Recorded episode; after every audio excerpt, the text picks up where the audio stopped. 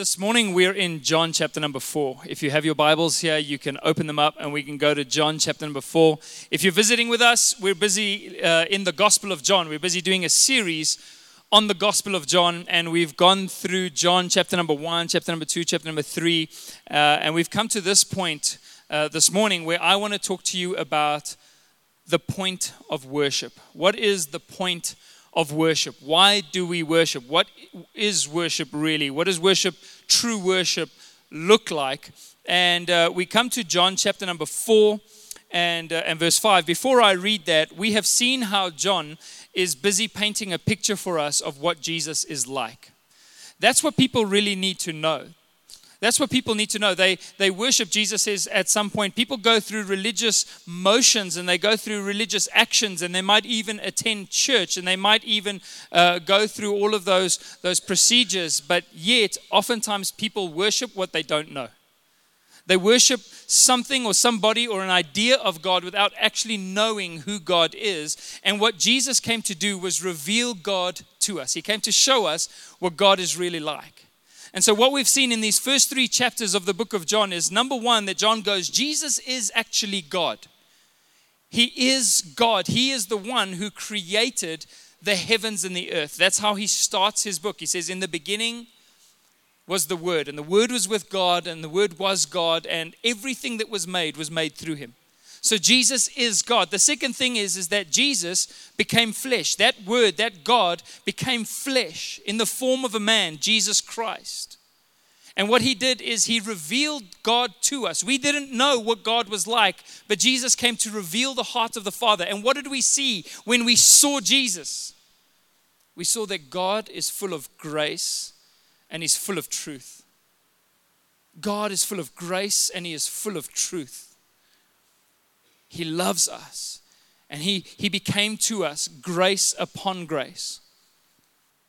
So Jesus is God who became flesh and after having become flesh, he comes to change the way we relate to God forever. That's where we go into John chapter number two, where we see how Jesus goes to the wedding in Cana and he turns the water into wine. He takes us from, from the ritual of purification, the water that was used to wash our hands uh, according to the law, the Jewish rites of purification, to his blood to the grace of God. He changes how we relate to God forever. He storms into the temple and drives out every sacrifice and declares, I am the only sacrifice for sin. And now my house, the house of God, will be called a house of prayer for all nations. So Jesus completely changes the game. And then we looked last week at the story of Nicodemus, when Nicodemus comes to Jesus and he says, I understand that you are a religious teacher sent from God because nobody could do what you did unless God sent him unless God was with him. And Jesus answers in a very surprising way. He says, he says, unless you are born again, unless you are united with me through faith, unless what I am going to do for you on the cross applies to your life, you can't even see the kingdom of God. And so, what Jesus says is that He has changed forever the way that we relate to God. It's no longer through a religious system that we are made right with God. But the way that we are made right with God, the way that we are made righteous, is by putting our faith in what Jesus did for us on the cross. And if you don't do that, if you don't find your life in Jesus, you cannot even see the kingdom. You cannot even see it. So we said last week, Jesus isn't religiously knowable. You can't know Jesus religiously or through, it's not a set of principles.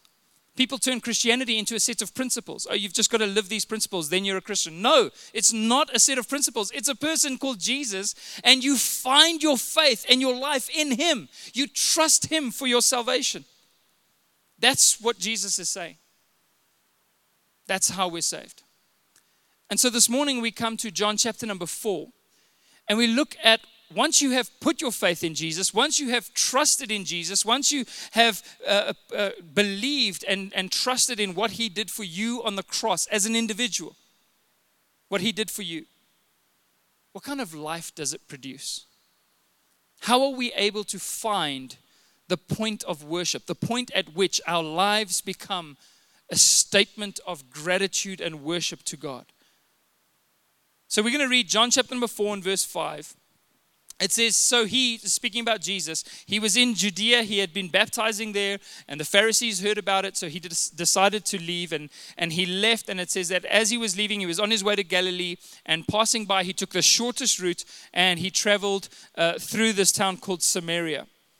He came to a town of Samaria called Sychar, and near the field that Jacob had given to his son Joseph. Jacob's well was there. So Jesus, wearied as he was from his journey, was sitting beside the well. It was about the sixth hour, which is middle of the day, noon, about 12 o'clock in the afternoon. A woman from Samaria came to draw water, and Jesus said to her, Give me a drink. He's been traveling, he's tired, he's weary, he's sitting by the well of Jacob, and uh, a woman comes along, and Jesus says, Give me a drink. And uh, we're going to talk about this verse a little bit and look at the point of worship together in the time that we have left this morning. So, why don't we just go ahead right now uh, and just pray and just thank Jesus for this time. Father, we thank you right now that we can just sit and, and be taught by your Spirit, Father God, that our hearts are open, that our minds are open, Lord God, that we are here, Lord Jesus, to hear your word, to be encouraged, to be strengthened, and to, Father, be, be led to trust in you more deeply and more sincerely than we ever have before. Thank you, Jesus, that you died for us on that cross. We have no right being in your presence. We have no right standing before you. We have no right to be called your children in our own selves. But because of what you did, Father, you have made us worthy. You have made us the righteousness of God. And so we can just enjoy your presence here this morning, Lord Jesus, and, and hear your voice. You, your word says, My sheep shall know my voice. And we pray that you speak to us in Jesus' mighty name. And everybody said, Amen. So, around this time last year, uh, my wife and I took our first ever trip to the Middle East. Uh, we went out to the UAE. And we had some friends that had invited us to go out and be with them there uh, in Abu Dhabi and Dubai and that area. And uh, we, we knew, we had heard that it is really hot out there, uh, but nothing really prepared us for the kind of heat that you experience when you go to the Middle East. Uh, I remember getting off of the aeroplane, and as I stepped off the aeroplane, it was about five o'clock in the morning just after five in the morning, and the temperature was already getting close to 50 degrees Celsius out there. You stepped out of the airplane, and, and it wasn't via a sky bridge. We had to walk downstairs and then walk into the airport. And I remember feeling like someone had smacked me in the face with a kettle, like a kettle that had just been boiled. Uh, just the heat is absolutely suffocating. You walk out there, and you're like, how? And you're, you're just, you're just hoping and praying for an air conditioner somewhere. You, you just want to find an aircon and just sit there and go nowhere else. And I remember that on, on one specific day, we took a trip into Dubai and we went to a mall and uh, we wanted to save a bit of money. We knew that there was a hotel nearby, one of the most expensive hotels in the world. It cost four billion US dollars uh, to build. It's called the Emirates Hotel, the Emirates Palace. And, and we wanted to, to walk over to the Emirates Palace. We came out of the mall and we could see it. It was maybe a kilometer, kilometer and a half away. We could see it from the steps as we came out of the mall. And we thought, why take a taxi for such a short distance? We'll just walk there and uh, it was it was about 11 in the morning and we took about 10 steps. And about 10 steps later we both turned around and we said there is no way there is absolutely no way we are walking to that place over there. It, even if it was 20 meters away we need a taxi because it is so incredibly hot and so I kind of got a better understanding and a better picture of this verse with Jesus walking when he had walked from Judea all the way to Samaria, which is roughly 50 kilometers.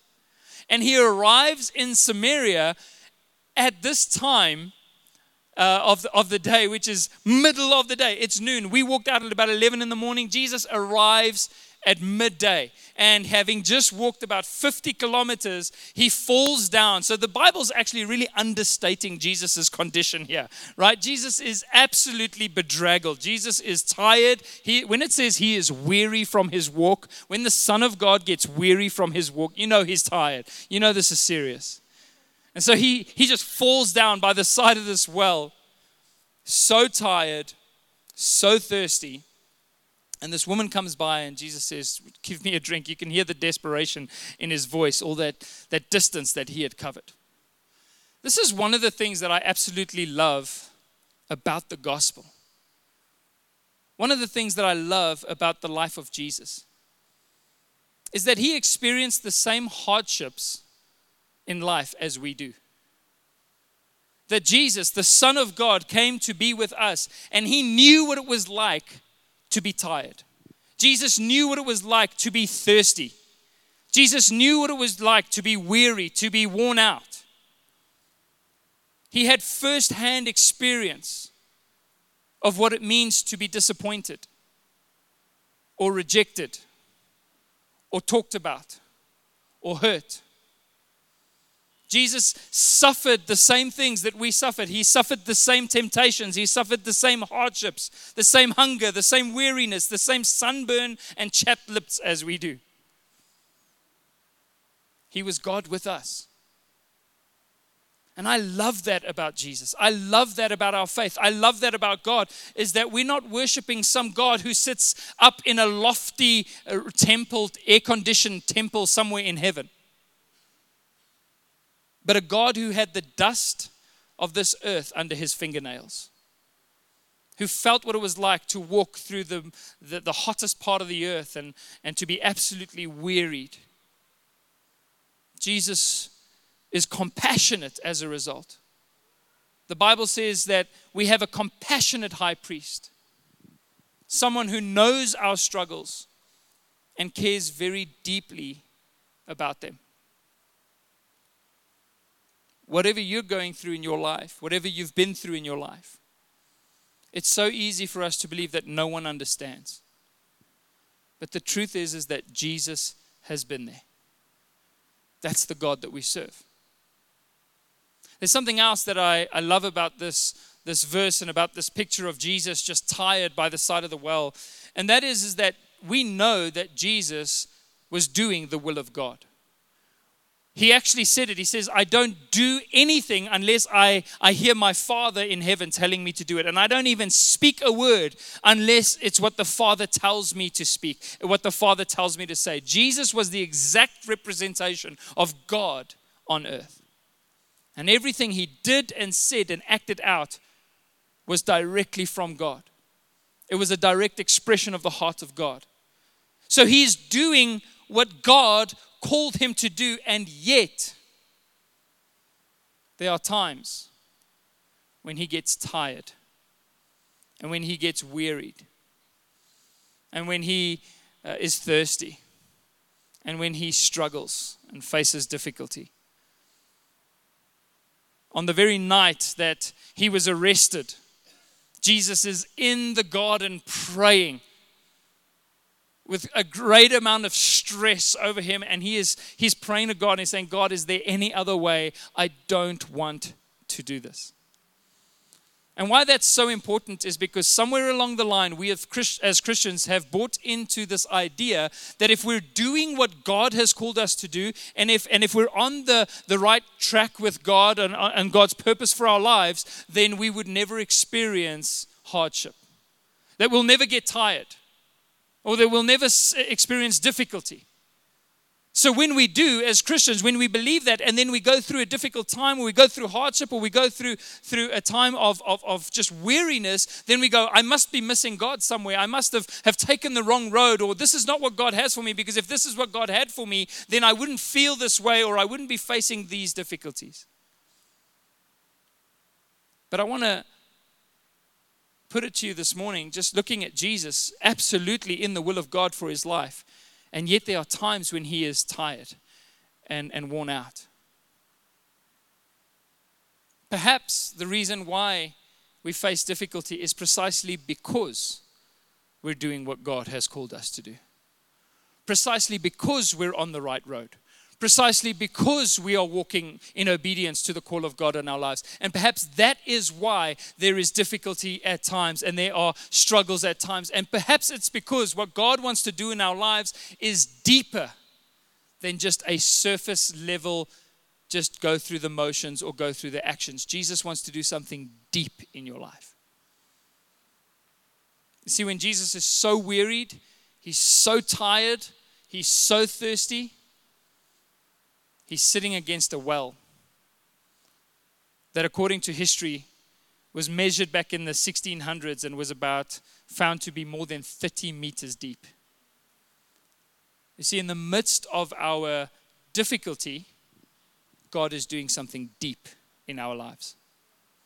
And He wants to draw up a water from within us that isn't an earthly water. It's not something that's going to satisfy temporarily. It's not something that's just going to benefit you for a moment, but something eternal as God is bringing redemption to your life. So Jesus sits next to the well, tired and thirsty. And in that state of weariness, God brings a Samaritan woman across Jesus' path. Isn't it amazing that sometimes when we feel the most ready to be used by God, when we feel the most tired and the most worn out, and we feel like our lives, we don't have it all together, and we don't know where we're at, and we're struggling and we're doubting. And isn't it amazing how in those moments God can use us to touch the lives of somebody else? We hesitate far too much. We make it far too much about ourselves. Where God is using us. The Bible says we have heavenly treasure locked up in earthen vessels.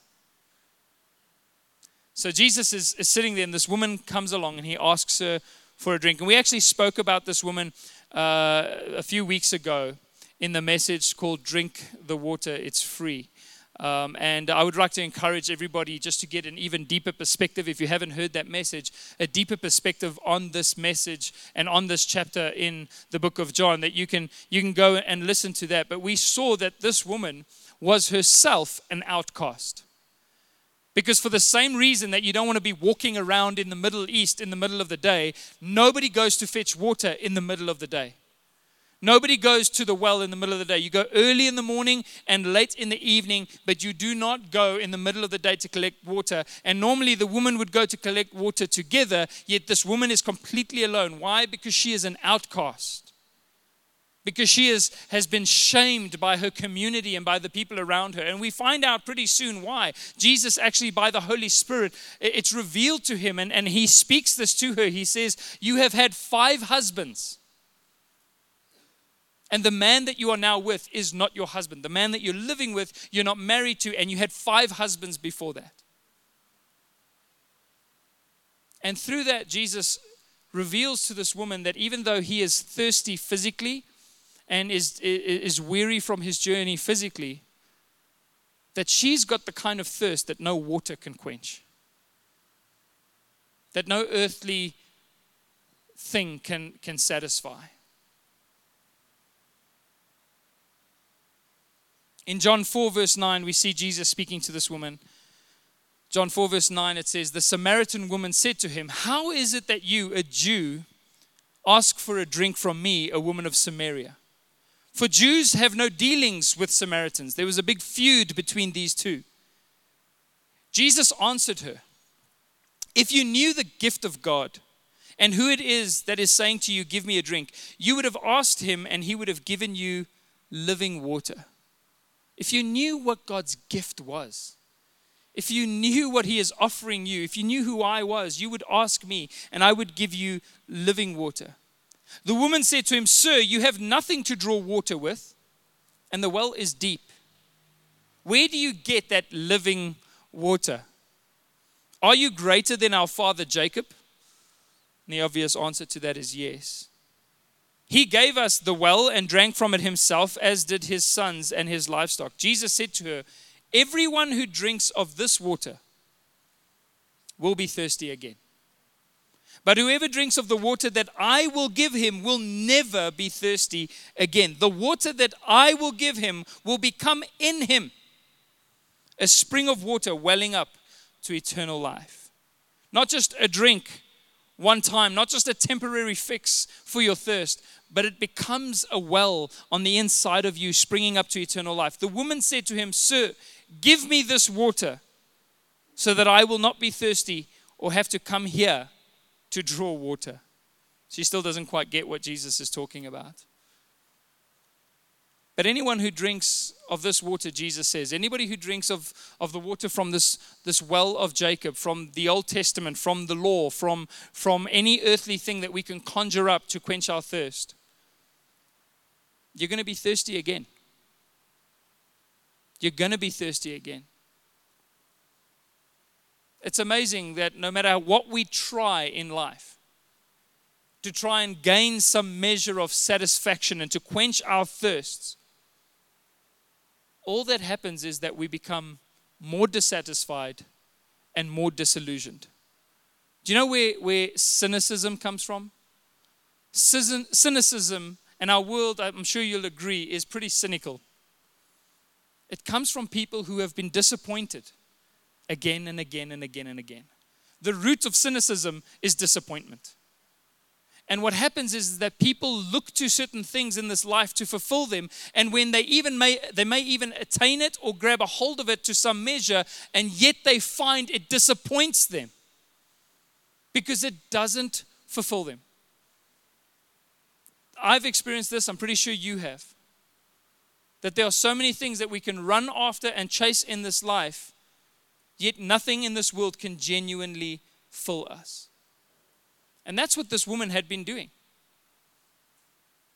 She had been running after relationships, thinking to herself, if I just get the right man in my life, I'll be fulfilled.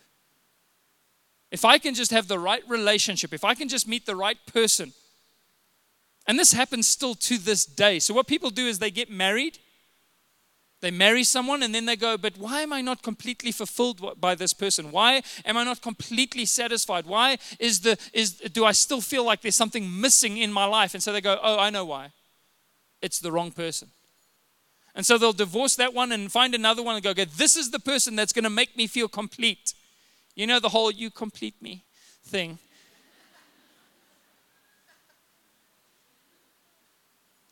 And actually, it's unfair it's unfair to ask another human being to fulfill you in a way that only God can. That person will be crushed under the pressure of trying to fulfill you. And so she goes, Well, okay, second one obviously wasn't the guy. Let me try another one. Third one, fourth one, fifth one. She's now trying out the sixth to see if that's the guy that will cause her to be fulfilled. But what Jesus sees when he looks at her is someone who is genuinely thirsty. And for you, it might not be relationships, but it could be your career, or it could be what car you drive, or it could be what house you live in, or it could be what your friends say about you, or it could be your achievements, or it could be uh, any number of things whatever we look to to fulfill us, Jesus goes, You're going to be thirsty again. It's never going to be enough. And so he, he sees this thirst. He sees the thirst that this, this woman has, and he speaks into it. He says to her, You're not going to find it there. You're not going to find it in your relationships. You're not going to find it in your career. You're not going to find it in your bank account. And let me just say that there's nothing wrong with having a good relationship. That's what we are part as a church of supporting. We're here to help all of you have good relationships in your lives. Good relationships are a blessing to us. So there's nothing wrong with, with, with being blessed and, and uh, being able to provide for your family. We believe that that's part of God's plan for your life, and there's nothing wrong with it. There's nothing wrong with having a nice car, living in a nice house, or, or building a, a solid career unless you're finding your worth and your significance in those things unless you're looking to those things to actually quench your thirst. That's when the problem, when it becomes a problem. Because they can never fulfill you. So Jesus says, if you knew me, if you really knew who I was and the gift that I came to give you, you would know that this is something that won't fade away. This is something that won't dissipate. It's not like a well, like the well of Jacob that can run dry in a time of drought. But instead, if you put your faith in Jesus, he says, uh, rivers of living water will flow from within you. Living water, you become a spring, a wellspring of life. This is a constant presence of God in your life. We, are going to talk about worship in a moment, so I'm, I'm leading us somewhere here. Stick with me if you can. But God actually wants to cause the inside of you to become a source of the water of the Holy Spirit that is flowing from within you, continually being filled with His presence. John chapter number 4, verse 19, we're just going through in this conversation that Jesus has with a woman it says in, in John 4 19, the woman said to him, Sir, I perceive that you are a prophet. Jesus has now read her mail. He has now told her about her relationships. He has identified the thirst that exists within her, and he has offered her something better. And so she sees this and she says, Sir, I perceive that you are a prophet. Our fathers worshiped. You see, immediately it becomes about worship. What do you worship in your life? Our fathers worshipped on this mountain, but you say that in Jerusalem is the place where people ought to worship. Jesus said to a woman, Believe me, the hour is coming when neither on this mountain nor in Jerusalem will you worship the Father. You worship what you do not know. We worship what we know, for salvation is from the Jews, because Jesus came through the Jewish lineage. But the hour is coming, listen to this, and is now here when the true worshippers will worship the Father in spirit and in truth. For the Father is seeking such people to worship him. God is spirit, and those who worship him must worship in spirit and truth. The subject turns to worship. What is the point of worship? The Samaritans and the Jews had a dispute. The Samaritans said, Well, we, the word Samaritan means keeper of the law. They saw themselves as a sect of Judaism that felt that they were better than the Jews at worshiping God and following the law. And so they separated themselves from the Jews. That's why this feud existed. And they would worship God on the mountain. They said, That mountain, that specific place, is the place where we're supposed to worship God. And the Jews said, No, you have it wrong. It's actually the temple. You're supposed to worship God in the temple. And so there's this disagreement. So, woman, this woman, she sees Jesus, she sees that he's a prophet. And she says to him, Can you settle this dispute for me? Where should I be worshiping God? And Jesus' answer is, The hour is coming and it's now here where it's no longer about a place, where it's no longer about fulfilling a religious rite or going through a ceremonial process where it's where it's about a procedure or an action that you take on the outside but the time is here where God is seeking true worshipers that will worship him in spirit and in truth. People that would truly worship God from within.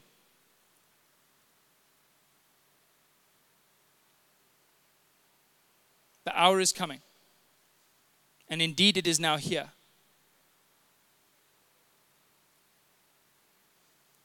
In spirit, Jesus says. We worship in spirit. Because true worship is about what's happening on the inside of you. True worship starts with this wellspring of life on the inside of you. And by the inside of you, I'm not just talking about your thoughts, but I'm talking about a moment in which you recognize what Jesus has done for you and find yourself fully satisfied in Him. That's the point at which worship becomes true. Is are you satisfied in Christ? Do you find your fulfillment in Christ? Do you trust in Christ? That's the moment where worship begins. That's the point of true worship. A moment of recognition and I got to tell you that as God revealed to me more and more of his love and his faithfulness, that this is something that gets me every time.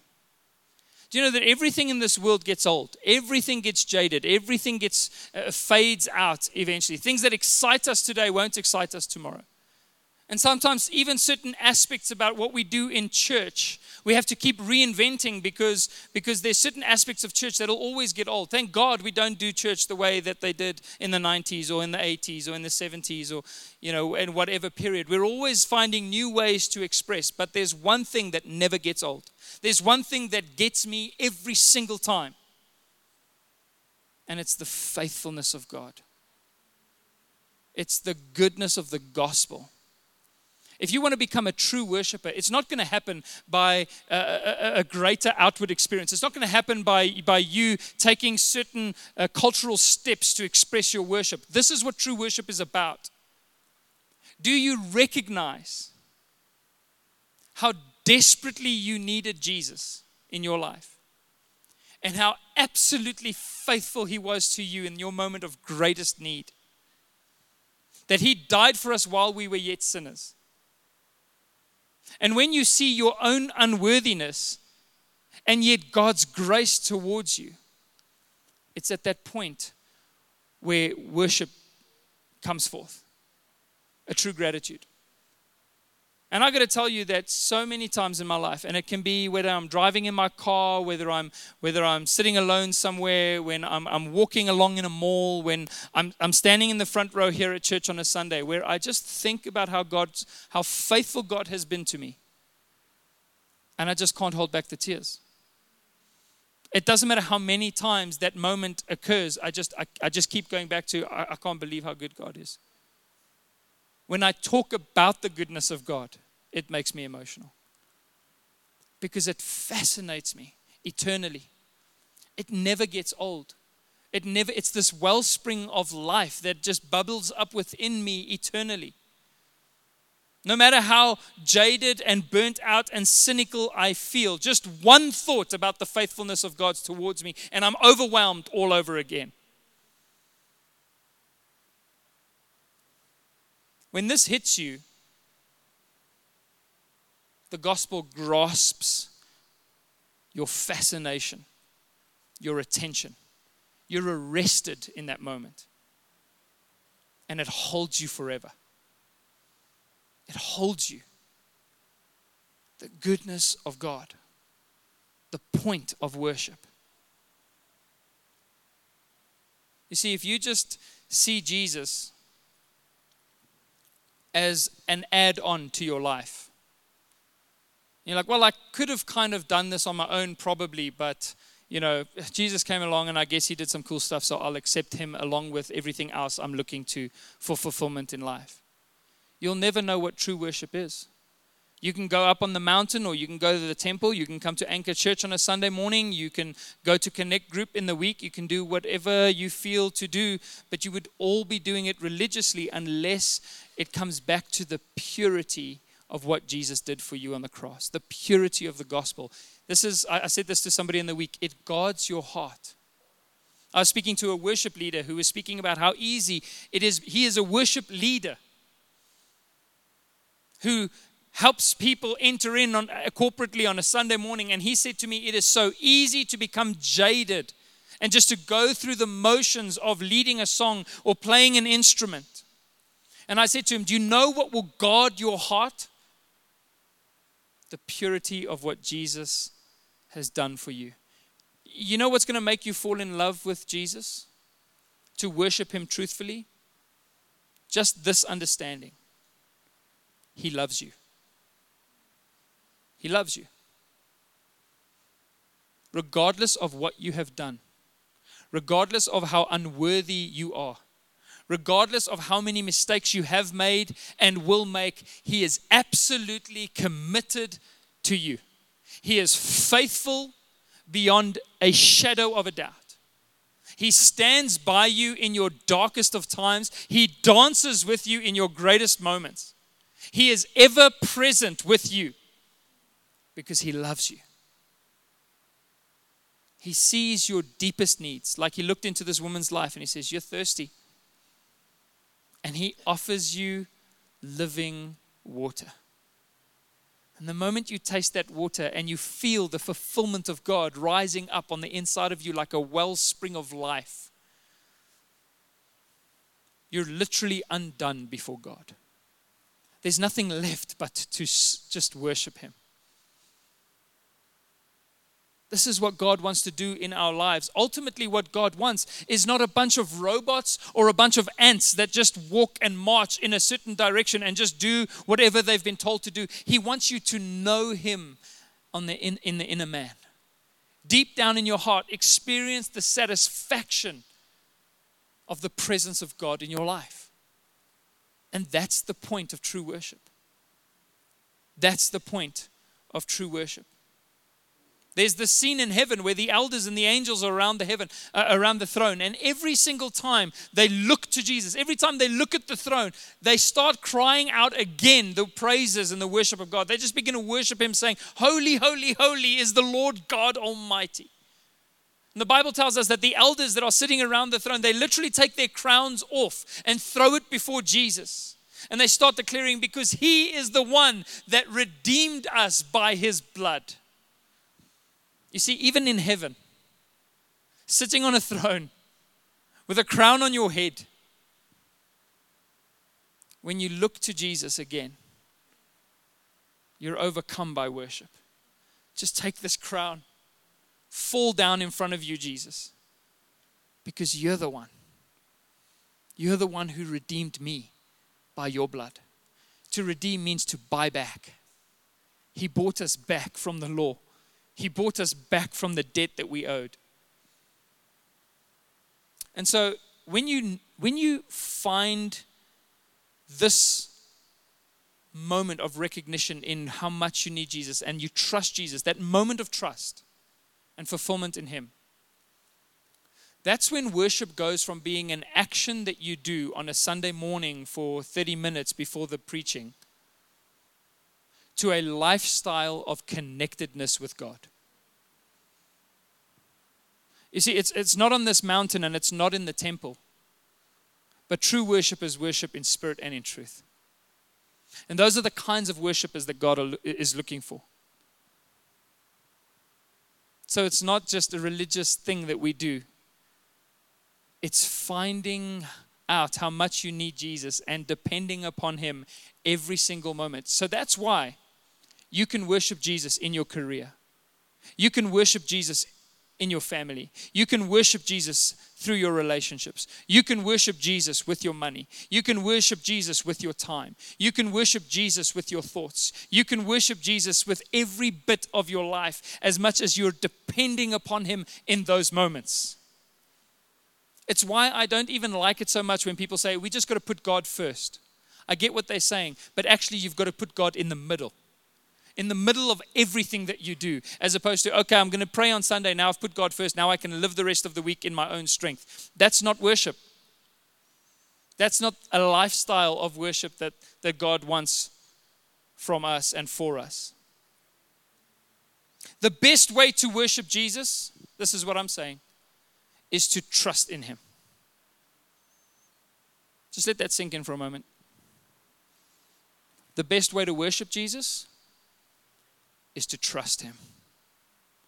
Because when you trust Him by your actions and by your faith, you're declaring Him trustworthy. You're declaring Him faithful. You're declaring Him true. And this is also why true worship is based in the truth of who God is. So we worship the Father in spirit and we worship Him in truth. Because now we have come to find out who He really is. When we say that Jesus is faithful, when we sing songs that talk about how true He is, when we sing songs about the love of God, we're, we're, we're not worshiping what we do not know like this woman did. Jesus says, You're worshiping and you don't even know what you're worshiping. But when we have found our faith and that point of, of recognition, that point of salvation in Jesus, when we begin to declare the things like, God, you're so true, God, you're so worthy, God, you're so faithful, we actually know those things to be true. Does it make sense this morning? In spirit and in truth, that He is the God of grace and of truth, that He is a faithful, loving Father, that He is the Savior of our souls.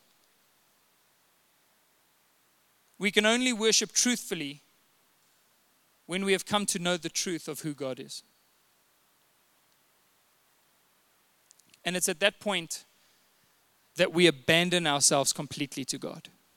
We just give ourselves over to Him. Like those elders, we just fall down on the floor. We're just like, God, my life is yours. And that's what worship looks like. That's what worship looks like. What we do on a Sunday when we sing songs together is actually just a corporate expression and extension of what we've been living out all week. It's our lives. Worship is our lives. We live in response to God. And on a Sunday, we just get to do it together. And we just get to express it together through song. Because you're satisfied. You're satisfied now in Jesus. Listen to what C.S. Lewis said. C.S. Lewis had this issue with God in Scripture and how he always asked people to worship him. And C.S. Lewis, when he was an atheist, he's like, "What is wrong with this guy? He sounds like he sounds like someone who is fishing for compliments and just wants people to praise him. I don't get it." As an atheist, those, those were C.S. Lewis's thoughts. And then he writes later on, once he had come to understand the gospel, and he says, I, I missed this fact. I was completely uh, blind to the fact that as people, we worship every day. If we find something that we enjoy, we talk about it and we give ourselves to it and we and we love it. And then what we also do is we tell other people about it. We do that naturally. We created as worshipers. And so it's actually a part of what fulfills us as people. It's, he says here, uh, so he says this, writing now as a Christian, he says, Praise is not just the expression, but the consummation of our joy in what is supremely enjoyable, namely God. We have a lot of thoughts about God, but have you ever thought that God is the ultimate enjoyment? The supreme enjoyment of this world. In his presence is fullness of joy. At his right hand are pleasures forevermore. In demanding our praise, he is demanding the completion of our pleasure. God is most glorified in you when you are most satisfied in him.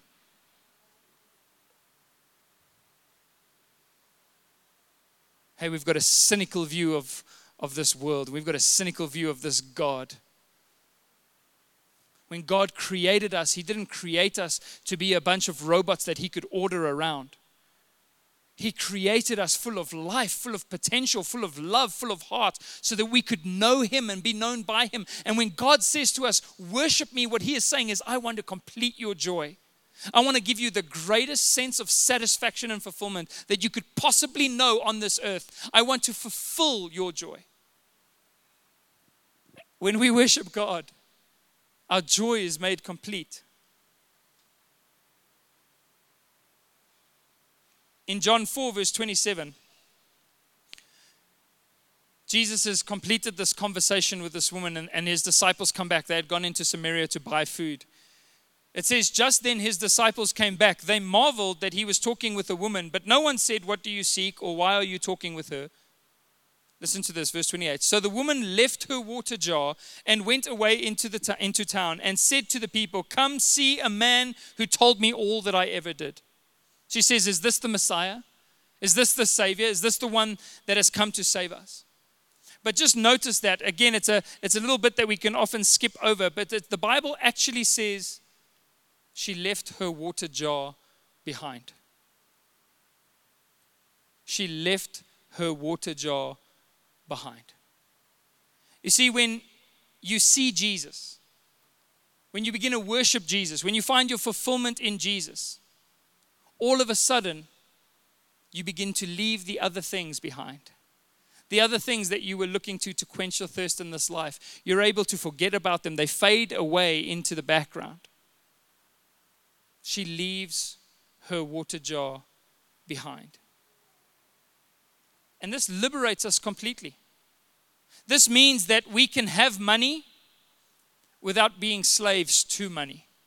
It means that we can, we can have a career without being slaves to our careers. This means that we can have relationships without being slaves of our relationships because our fulfillment is in Jesus. We can leave the water jars behind. What we don't realize is that we ultimately worship whatever we look to for satisfaction. That's ultimately what we worship. This is why Jesus speaks about money at one point and he goes, You can't, you can't serve two gods. You can't worship money and God. It's actually an act of worship that we do when we find our fulfillment in certain things. So Jesus liberates us. He liberates us through worship. If you're struggling with some sin in your life, and I'm sure all of us are, at some point to some degree or another, if you're struggling with some sin, the answer is not to focus a little bit more on your sin. The answer is to focus a little bit more on worshiping Jesus.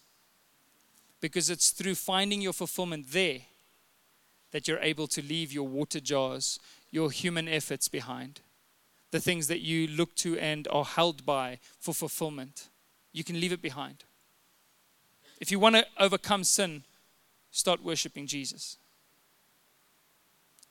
And it doesn't matter how tired you are, it doesn't matter how weak you feel, it doesn't matter what's going on in your life, you're able to worship Him in every situation. Just like Jesus did sitting by the side of that well. So, this is the kind of worship that God wants not a hollow action.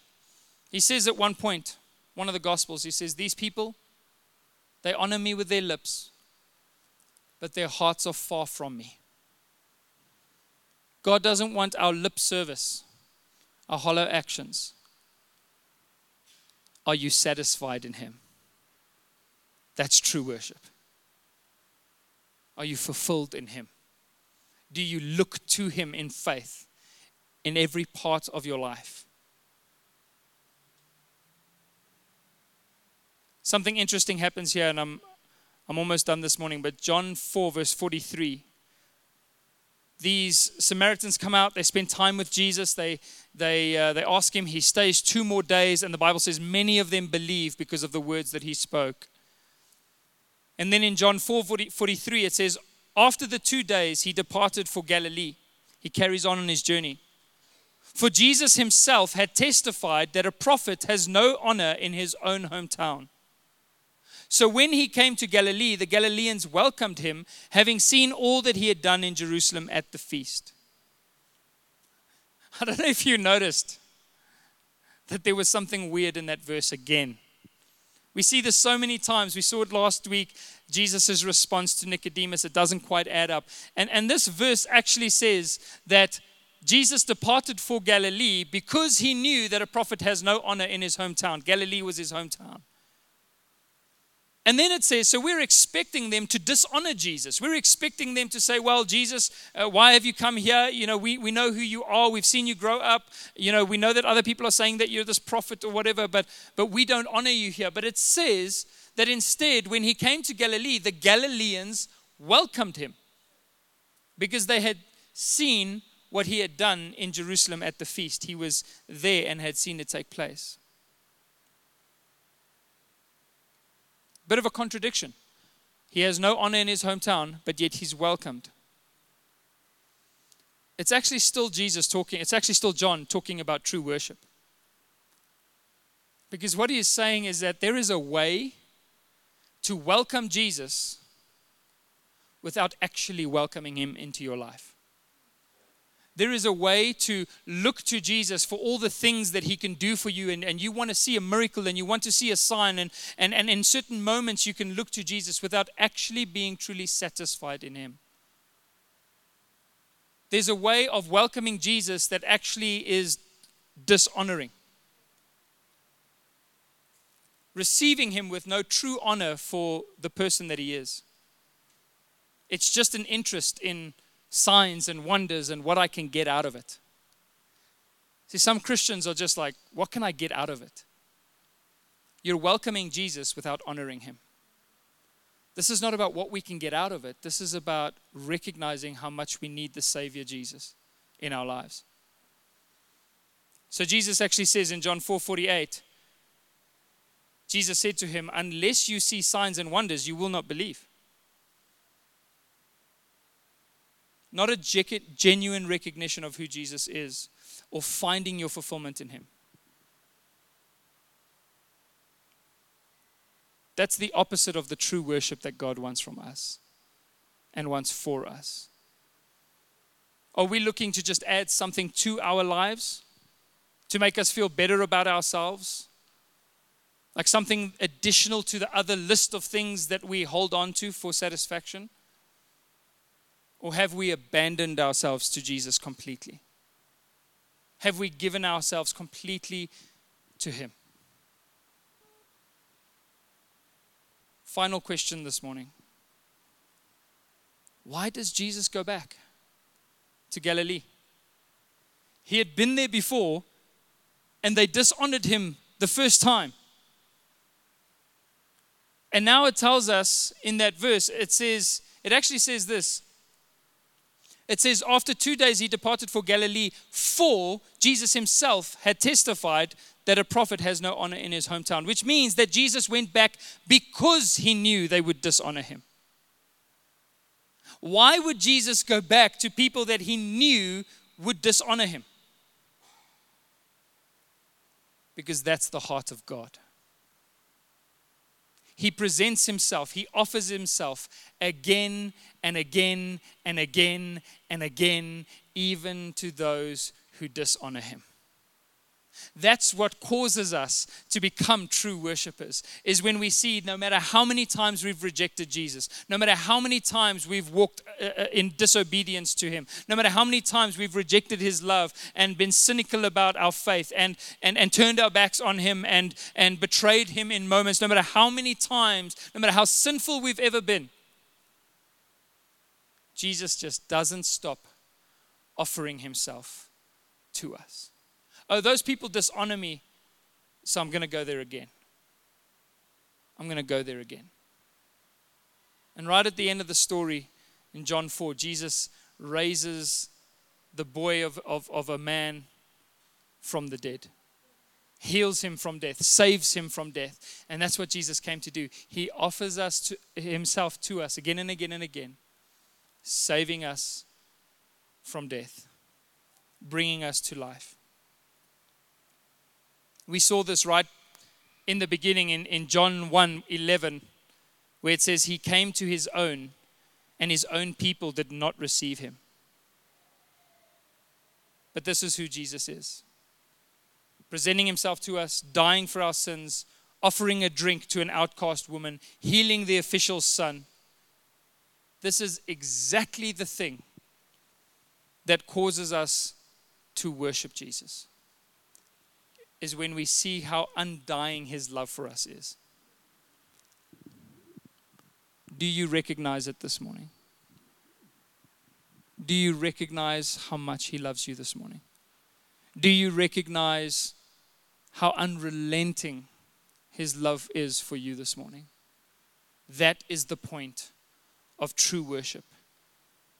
He refuses to give up on us because his desire is to see our joy made complete and us completely fulfilled in Him.